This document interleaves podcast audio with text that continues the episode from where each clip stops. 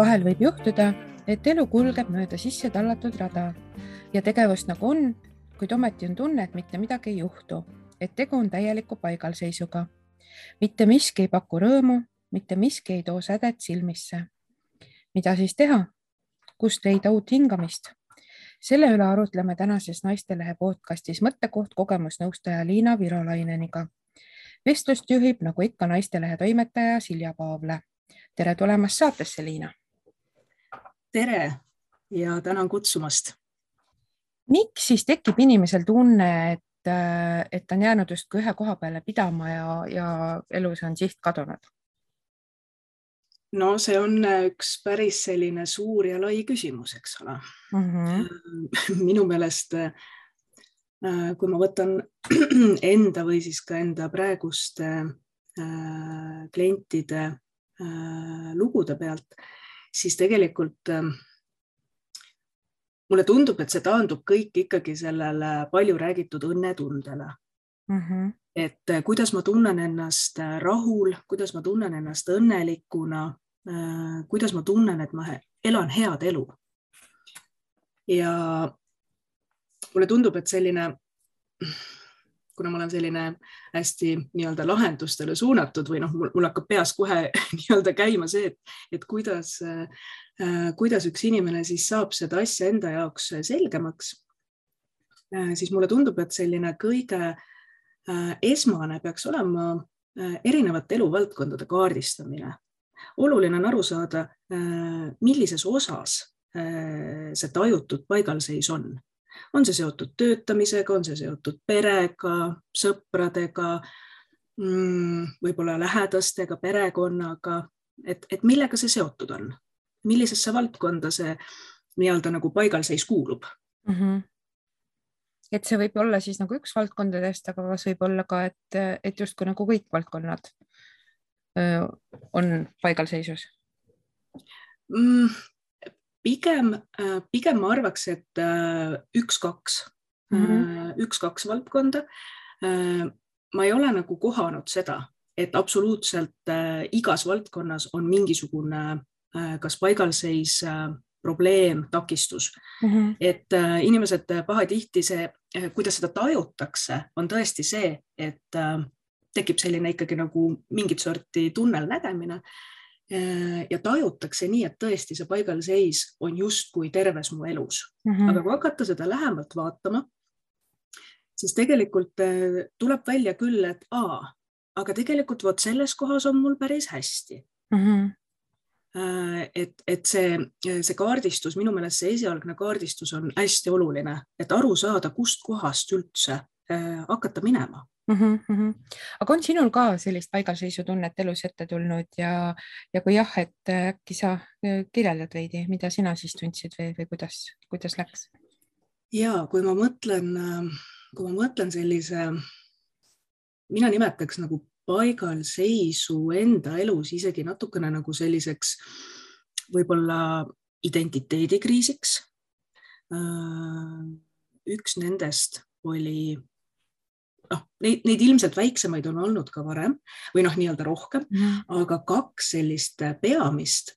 Äh, üks oli siis, äh, ma mäletan, kaks tuhat kolmteist, mm, kus, kus ma alustasin sellist nii-öelda äh,, alustasin uudishimulikult äh, enda uurimist.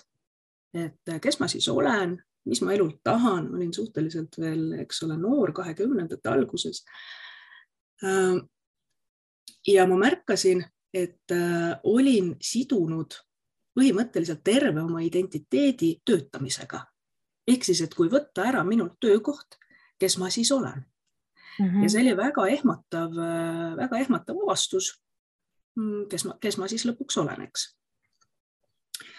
Äh, ja, ja teine selline, ütleme, paigalseis võib-olla oli siis kuskil kaks tuhat äkki kuusteist see oli siis see aeg või kaks tuhat viisteist isegi, äh, kust ma pasa, äh, hästi tasakesi hakkasin looma justkui siis mingis osas nagu uut ennast.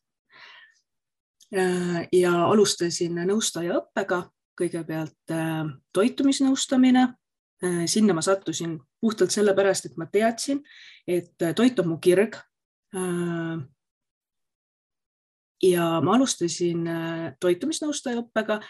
sealt sain aru, et oot-oot, aga et see päris ei kõla minuga kokku, et ma tahaksin nagu midagi veel. et seda nõustamise osa võiks olla rohkem Äh, sealt oli loomulik jätk, oli siis äh, kogemusnõustaja õpe. sealt ma sain aru, et aa, okei okay,, see oli väga hea, aga kuna ma tunnen, et ma tahan aidata rohkem korraga inimesi kui ühte, üks on ka tore, äh, siis sealt nagu selline loomulik jätk, ma veel ei teadnud, kuidas see kõik kokku kõlab, aga loomulik jätk oli täiskasvanute koolitajaks õppimine. et, et saada nii-öelda suhelda siis äh, rohkem korraga inimest, äh, korraga rohkemate inimestega, eks ole. Äh, ja, ja sealt hästi loogiline jätk oli tegelikult see, et ma tundsin, et on puudu teoreetilisest baasist ja ma läksin, õppisin sotsiaaltööd. Ja praegu ma töötangi sotsiaaltöötajana, kogemusnõustajana ja, ja, ja, ja nüüd ma tunnen, nüüd ma tunnen, et nendest eh, nii-öelda kahest suurest paigalseisust oli selles mõttes noh, nii palju kasu, et äh, ma ei oleks äh, mitte kunagi tegelikult jõudnud sellise valikuni, sellise tööni, mida ma praegu teen mm. -hmm. aga eh, enda identiteedi sidumine töökohaga, mulle tundub, et see eestlaste seas, kes on ju tuntud töönarkomaanid, on äh, liigagi, liigagi tavaline, igapäevane või kuidas sulle tundub? Äh, ja mulle tundub ka, mulle tundub ka. paraku see nii on. Äh, jah, ma mäletan, kuidas ma ennast harjutasin sellega, et ma mäletan, et ma mängisin sellise mõttega, et ma tulin töölt ära ma olin äh, terve, terve oma nii-öelda äh, tööelu olin äh, töötanud müügijuhina erinevates ettevõtetes ja otsinud oma kohta. ja ma tulin töölt ära ja ma mäletan, et mul oli paaniline hirm, ma üldiselt inimesi ei karda, aga mul oli paaniline hirm sattuda mõnele sotsiaalsele üritusele, kus keegi võib küsida, et mm, mis sa teed? Siis on ju hästi lihtne vastata tavapäraselt, eks ole, noh, et mis ma siis teen mis on mu nii-öelda töökoht või mis on mu eriala, kuna minul ei olnud äh, sellel hetkel ka mingit eriala. Äh, siis ma hakkasin mõtlema välja selliseid ähm, noh, et, et, et kuidas siis on, et lähen sotsiaalsele üritusele, küsitakse, et ahah, Liina, et äh, noh, et mida sina oma elus teed. ja siis ma mõtlesin, kui tore oleks öelda, et noh, et ma olen siin lihtsalt niisama ja ma olen muidu tegelikult hästi hea inimene, eks ole.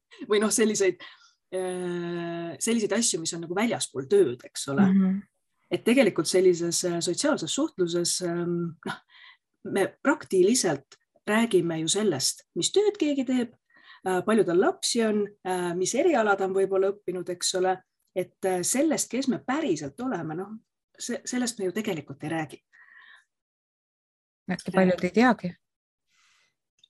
jah, nii võib ka olla või siis on see, et teatakse, aga võib-olla ei osata seda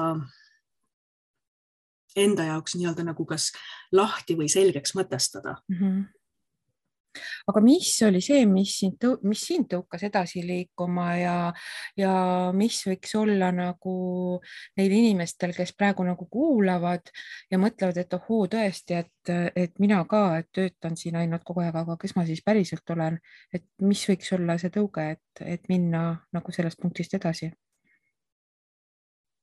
mm.? Mulle tundub, et see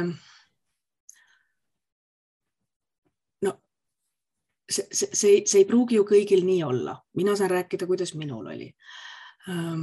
Ja mida ma näen ka tõesti noh, kuidas on nende inimestega, kellega ma praegu töötan.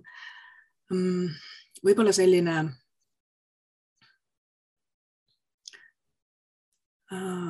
see mõte äh, toetas hästi palju, äh, et äh, ma tahan teada, miks ma olen. mis on see põhjus, äh, miks ma siin olen? Äh, ja sealt on hästi, selles mõttes mitte hästi, aga ütleme, et sealt on hea äh, nii-öelda minna natukene nagu sügavamale ja vaadata, et, et millised on minu eelnevad kogemused, ka lapsepõlve kogemused. kas ma saan sealt midagi kaasa võtta? Millised on minu eelnevad töökogemused, eks ole et nii-öelda nagu ähm, mõelda, mõelda selle peale, et miks ma olen, mis on see põhjus. et see nagu noh, see läheb hästi selliseks võib-olla eksistentsiaalseks äh,. aga noh, see on see, mida meil on vaja, see on, see on meie nii-öelda õnnetunde ikkagi baas, kui me teame, miks me oleme, et me ei tööta iga päev või me ei ela iga päev ainult automatismi pealt mm. -hmm et, äh, et kui ma võtan nagu enda kogemuse, siis ja minu, äh, ma, ma teadsin Äh, ma teadsin mõnda asja enda kohta. ma teadsin seda, et ma suudan inimestega suhelda, seda ma teadsin. siis ma teadsin seda, et ma suudan kiiresti leida probleemidele lahendusi, seda ma teadsin ka. Ma veel ei teadnud, kuidas see kõik kokku kõlab ja ma veel ei teadnud, et see eriala, mis nii-öelda, kus minu, just nimelt minu isikuomadusi on vaja, on tegelikult sotsiaaltöö mm. -hmm et, et ühesõnaga ma alguses äh, leidsin jah, paar-kolm sellist asja, mille peale ma hakkasin justkui ehitama mm. -hmm. mis sa varem siis tegid äh,? varasemas elus ma olin, ma olin müügijuht äh,, müüsin äh, kõike mm, kõike, mida sai ja, ja kaks tuhat kolmteist peale seda esimest suurt seisakut Äh, kus ma otsustasin palgatööst loobuda. mul ei olnud õrna aimugi, mida oma eluga üldse pihta hakata, ma võtsin ühe aasta, äh, kus, kus ma mõtlesin, ma lihtsalt mõtlesin, mis asi see on, mida ma peaksin tegema, sest ma ei läinud peale keskkooli õppima edasi mingit eriala, sest mul ei olnud õrna aimugi, kes minust saab mm. -hmm. Ja siis sündisid, sündisid minu karaskid ehk siis sellised jah Äh, sellised äh, vanaaegsed küpsetised, mida ma siis äh, käin siiamaani, üheksas aasta. siiamaani käin, käin mõnikord nädalavahetustel laatadel müümas ja, ja, ja see õpetas palju. ma sain aru sellest, et, et jah, ma suudan rääkida korraga rohkemate inimestega, eks ole, et sealt hakkasid tulema need mingisugused sellised teadmised enda kohta mm. -hmm enda proovile panek. kas sa praegu oled äh, rahul sellega, kuhu sa jõudnud oled?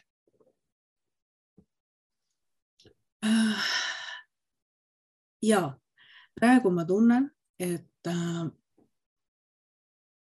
praegu on hästi, ennast tundes ma tean, et mingi hetk äh, ma tahan kindlasti noh, midagi veel nii-öelda juurde õppida või mingit sellist nurka ikkagi veel täiustada Äh, aga õnneks pakub seda mulle järgnevad aastad äh, äh, psühhodraama õpingud, kus ma õpin grupijuhiks. et, et olen nagu kogu aeg mõelnud seda, et okei okay,, kui sotsiaaltöö on see, mis pakub mulle justkui nagu ühe komponendi minu õnnetundest, siis sinna juurde on vaja ka sellist komponenti, kus on selline eneseareng, enda nägemine Äh, läbi grupikaaslaste pilkude, eks ole, et see on noh, need on need sellised, äh, sellised asjad, mida, noh, mida on ellu vaja mm. -hmm. aga kui tulla tagasi sinna paigalseisu juurde nüüd, et, et kas selline tunne võib tekkida igal inimesel igal eluhetkel või on ikkagi mingid asjad, mis nagu soodustavad äh, selle tekkimist? kindlasti ta võib tekkida ja ma arvan, et ta tekibki. iseasi noh, kuidas inimesed sellesse suhtuvad, eks ole, et kas noh, üldiselt ma näen seda, et ähm, et inimestel on võib-olla nagu keeruline äh, olla oma eluga rahul, äh, sest kogu aeg on tunne, et midagi on justkui puudu. ja mulle tundub, et see on, see on see koht, et äh, võib-olla peaks nagu natukene vaatama seda, mida tähendab, me kõik tahame olla õnnelikud, eks. mida tähendab õnn just nimelt minu jaoks? mina usun sellesse, et äh, sellist tunnet nagu õnn ei ole olemas. seda lihtsalt ei ole olemas, sest õnn koosneb teatud komponentidest. Õnn koosneb justkui teatud ähm, teatud erinevatest tunnetest ja igal inimesel on see nii-öelda äh, õnne valem, siis ütleme, äh, on ju täiesti erinev. minu jaoks äh, üks kindel komponent õnnel on see, kui mul on meelerahu. kuna ma elan kroonilise psüühikahäirega, mis on generaliseerunud ärevushäire ja paanikahäire siis ma saan öelda, et ma olen siiralt õnnelik siis, kui äh, minu haigus ei anna sümptomeid. kui ma saan olla rahul, ma, ma ei pea hommikul kuhugile kiirustama, mu ärevus ei tõuse tänu sellele äh, ja ma saan elada oma elu, ma saan teha sellist tööd, et ma saan olla omas rütmis. ja see on üks väga suur komponent äh, õnnest, minu õnnetundest mm. -hmm. ehk siis need komponendid võivad olla erinevad, eks ole, kellel on seal ähm, noh, loomulikult lapsed, pere, äh, et oleks piisavalt, eks ole, äh, rahalist vabadust. Äh, mis on, mis on see komponent ja, ja, ja noh, seda võib olla väga raske mõelda, et, et okei okay,, millest siis minu õnn koosneb.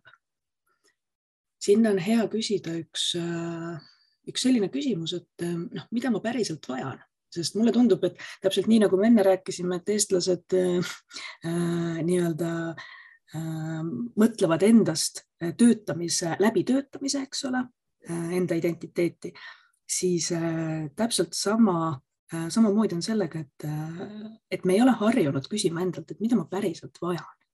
mida on minu ellu vaja, et ma tunneksin ennast hästi äh,. seal on ju mitmed asjad, et kas äh, noh, kui ma hakkan nüüd enda vajadustele siin mõtlema, kas ma siis olen isekas, kas ma teen kellelegi liiga sellega, eks ole, või, või äh, ah, mul ei ole ju enda peale aega mõelda või selle peale veel vähem, et, et mida ma siin päriselt vajan, eks ole, mul on töö, mul on kodu, mul on lapsed, mul on veel võib-olla mingid õpingud, äh, võib-olla eakad vanemad, eks ole, kes äh, vajavad tähelepanu. et ähm, see ongi keeruline, muidugi on mm. -hmm aga selle jaoks, et seda paigalseisu nii-öelda natukene, noh, paigalseisust ei ole võimalik minna edasi, äh, kui alguses ei ole selle suhtes hästi uudishimulik mm. -hmm. aga kas ma siis, kas saan õigesti aru või kas mul on tekkinud õige tunne, et, et see paigalseis tegelikult äh, inimese elus, et kui ta käes on, siis ta ei ole kindlasti hea, et pigem on ta selline ebameeldiv ja, ja tahaks sellest kiiresti lahti saada, aga põhimõtteliselt on ta ikkagi selline hea olukord, mis sunnib edasi liikuma ja, ja mõtlema iseenda üle ja ennast ja oma soove tundma õppima. ja, ja ma arvan, et see nii on Äh, ja miks ta võib olla ebameeldiv, äh, on see, et me inimestena, see on täiesti normaalne, äh, me ei taha nii-öelda, me ei taha enda ellu midagi, mis, mis põhjustab nagu ebamugavust mm. -hmm. loomulikult me ei taha, aga samas tõesti hoida silme ees seda, et võib-olla ongi okei okay,, kui ma luban endal praegu olla ma lubangi endal selles paigalseisus olla ja see on üks kindel aeg, mille ma võtangi selle jaoks, et saada selgust.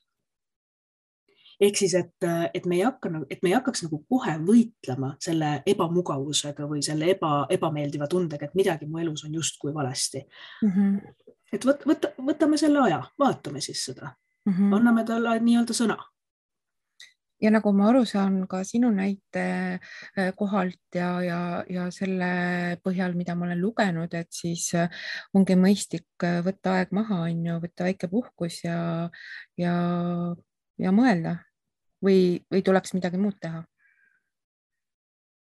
Mm, noh, jah, põhimõtteliselt, eks ole, aga see aeg maha noh, see on ka inimestele niivõrd erinev, et kellele, mis on aeg maha, eks ole, mõnel on see, et ta läheb üksinda metsa. Äh, teisel on see, et äh, ma ei tea, loeb päev otsa mm, raamatuid, ajakirju, vaatab seriaale, et see aeg maha on hästi suhteline mõiste ja see on hästi individuaalne, eks ole. et see, see nii-öelda aeg maha äh, võiks olla selline võib-olla nagu täpsemini sihitud et, äh, et mitte lihtsalt aeg maha, vaid et mul on ka mingi eesmärk, miks ma selle aja maha võtan, milles ma tahan täpselt selgust saada. Äh, mis võiks üldse muutuda? et sellised äh, nii-öelda, see on selline nagu küsimuste esitamise aeg iseendale mm. -hmm. aga kui pikalt siis seda aega maha võtta? et ma saan aru, et sina puhkasid aastakese, aga et, et noh, kui pikk on liiga pikk et see on individuaalne, aga, aga et ei saa ju ka lõputult jääda niiviisi mõtlema. no just ja tegelikult see aeg maha võib olla ka mõned päevad mm. -hmm. see ei pruugi üldse olla nii pikk aeg. Mm, ma arvan, et see oluline koht on seal see, et mm, tuleks pakkuda endale selliseid äh, igapäeva tava argirutiinist väljaspool olevaid stiimuleid mm. -hmm. ehk siis meil peab olema võimalus näha kõrvalt enda elu. Äh, kas siis tõesti äh, minna võib-olla paariks päevaks kuhugile eemale, äh, võib-olla minna mõnele koolitusele näiteks, kus on võimalus natukene analüüsida, reflekteerida seda, mis mu, mis mu elus toimub, kus ma praegu olen, mida ma praegu vajan, mis puudu on, mis muutuma peab. Äh, et, et mulle tundub, et siin ei ole see ajafaktor, ei ole nii tähtis, vaid just nimelt see, et mida ma selle ajaga teen mm. -hmm just see ja eh, just see nii-öelda enda tavakeskkonnast väljaastumine mm. -hmm. mitte siis võib-olla see ei pea isegi olema see, et ma lähen kodust ära, ei pea.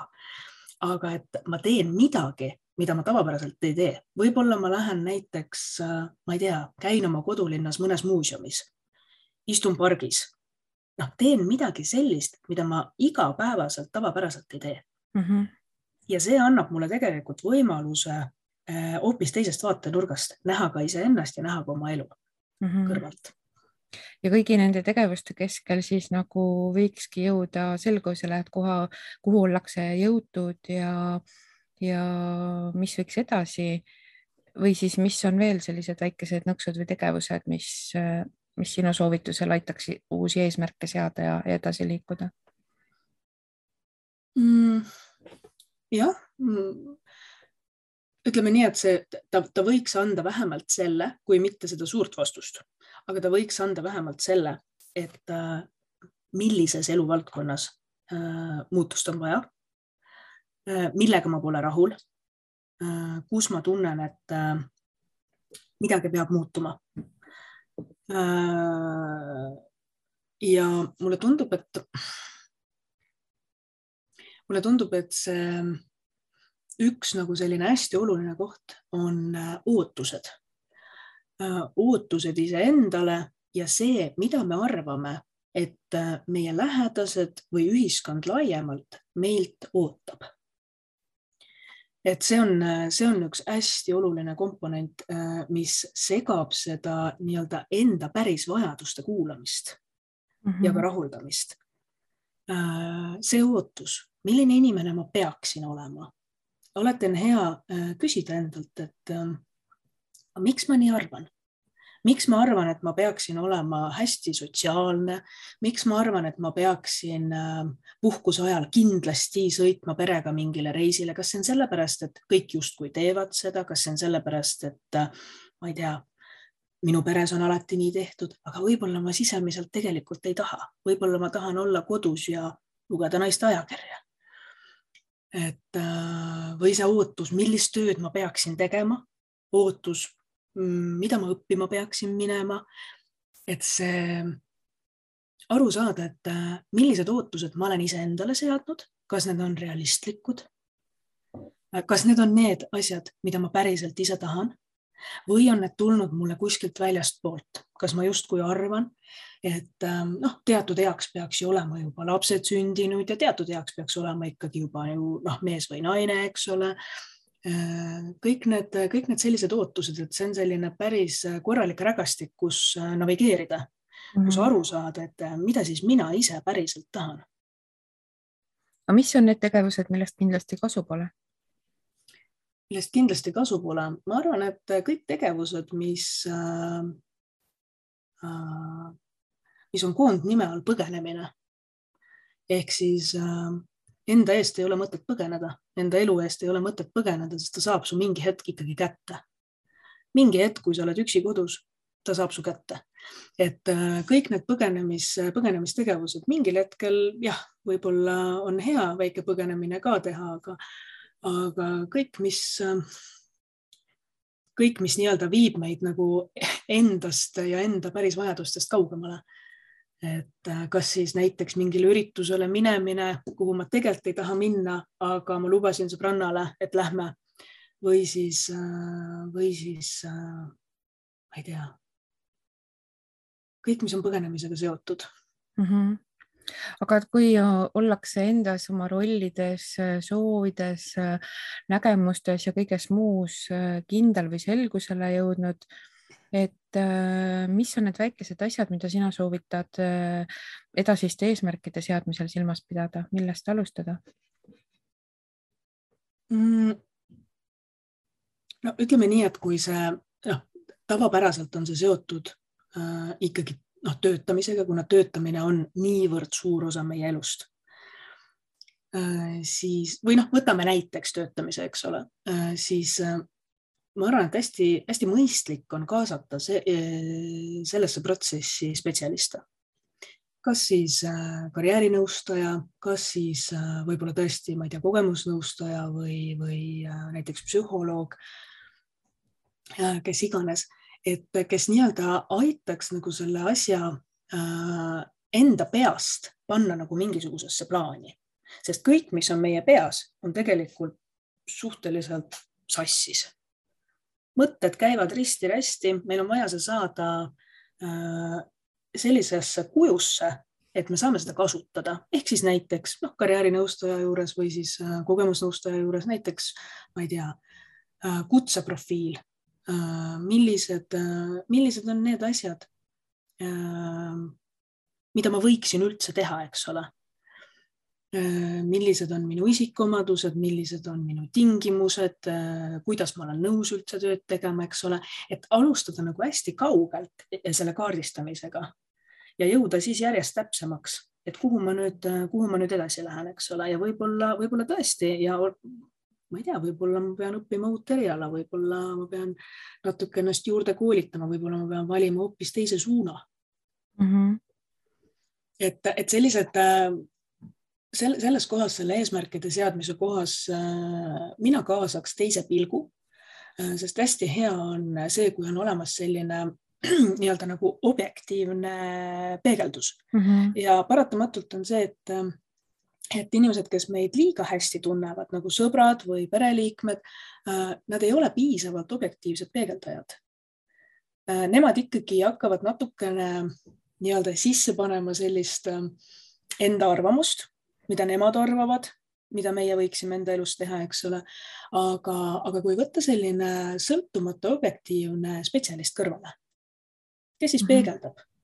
ja pahatihti on see, et äh, need asjad, mida me enda peas mõtleme ja äh, kui me siis nii-öelda räägime seda äh, objektiivsele kõrvaltvaatajale, siis tegelikult juba sellel hetkel, kui me neid räägime, me kuuleme kõva häälega, mida me räägime, siis tegelikult võib juba tulla mingisugune selgus. Võib-olla me saame aru, et issand jumal, see pole üldse see asi, mida ma tegelikult tahan või, või et noh, kust, kust selline mõte üldse tuli. Et, et see on selline, see on selline nii-öelda nagu enda selgusesse rääkimine ja tegelikult äh, ei ole äh, ei ole üldse tähtis, mis sealt nii-öelda äh, vastaspoolt nii-öelda vastu tuleb, see vastus, et mm -hmm. tegelikult äh, nõustamistes ma hästi-hästi näen seda, et äh, inimestel on endal kõik need tarkused ja need ressursid tegelikult olemas mm. -hmm. aga on vaja kohta, aega ja objektiivset peegeldust selle jaoks, et saada endas selgust mm. -hmm ehk siis äh, päris palju kasu võib olla ka kogemusnõustajast või, või mõnest muust spetsialistist äh,? absoluutselt, et, äh, et see nii-öelda ähm, noh, kuna nende aegadega ja vaimse tervise teemaga Eestis on ju üldse praegu noh, nii nagu on, eks ole. aga kindel on see, et, äh, et kuskilt poolt saab hakata seda ajama mm. -hmm. ja kui see paigalseis on nii-öelda tekkinud ikkagi noh, võib-olla siis äh, sellest, et on, äh, ma ei tea, võib-olla ongi meeleolu langus, äh, võib-olla on mingit sorti ärevus, eks ole, kui mingi asi ikkagi noh, nii tugevalt häirib elu, mis võib ka tekitada seda paigalseisu, siis kindlasti on mõistlik äh, otsida endale toetajaid mm. -hmm üks mu lemmiktsitaate on John Lennonilt, kes on öelnud, et elu on see, mis juhtub siis, kui me oleme hõivatud plaanide tegemisega. ehk elu on täis äh, igasuguseid ootamatusi, mida tagasilöökidega teha. Tagasilöökidega, ma arvan, et seal on, seda on nüüd hästi lihtne öelda. Ma tean, et seda on natuke, natuke keerulisem, keerulisem teha, aga kõik oleneb äh, vaatenurgast, kõik oleneb sellest, äh, kuidas ma ise suhtun tagasilööki. et äh, kas ma hakkan ennast materdama, kas ma muutun sellel hetkel enda vaenlaseks, kas ma toon välja selle läbi, ütleme tagasilöögi või läbikukkumise juurde ka kõik eelnevad minevikust pärit tagasilöögid, eks ole, et võimendada veel seda nii-öelda äh, seda, seda kogemust, eks ole. Äh, või siis on see, et äh, ma astun sammu kõrvale ja mõtlen, et okei okay,, mul on siin praegu üks tagasilöök. see on päris ebameeldiv tunne praegu. ma ei tahaks seda. aga mis ma saan õppida sellest? mis ma saan õppida Äh, miks nii läks, ehk siis äh, analüüs, analüüs sinna taha. et äh, ega nende tagasilöökidega, need tulevad paratamatult. igas eluvaldkonnas võib tulla. aga siin on ikkagi see, et mina ise kontrollin oma mõtlemist ja minul on võimalus valida vaatenurk. kuidas ma sellesse asjasse suhtun? ja kui ma seda ise teha ei saa ja ma tunnen, et ma jään sinna nii-öelda kinni Äh, jään sellesse mingisugusesse nõiaringi, et, äh, et äh, ongi ainult läbikukkumised ja ma ei näe enam seda kõrval, mis on ka minu elus hästi või millega ma olen hakkama saanud, siis taaskord oleks hea võtta keegi endale kõrvale mm. -hmm. ja see võib olla siis näiteks kogemusnõustaja see võib olla kogemusnõustaja, see on üks valikutest mm. -hmm no nii, et me oleme küsimustega jõudnud nüüd lõpule, aga kui kõike seda kuulates eh, tekkis kellelgi äkki tunne, et vot jah, et nüüd ma pean oma eluga ka midagi tegema, ette võtma, et nii ei saa jätkata. mis see esimene asi siis eh, oleks pärast selle saate lõppemist, mida sina soovitad teha?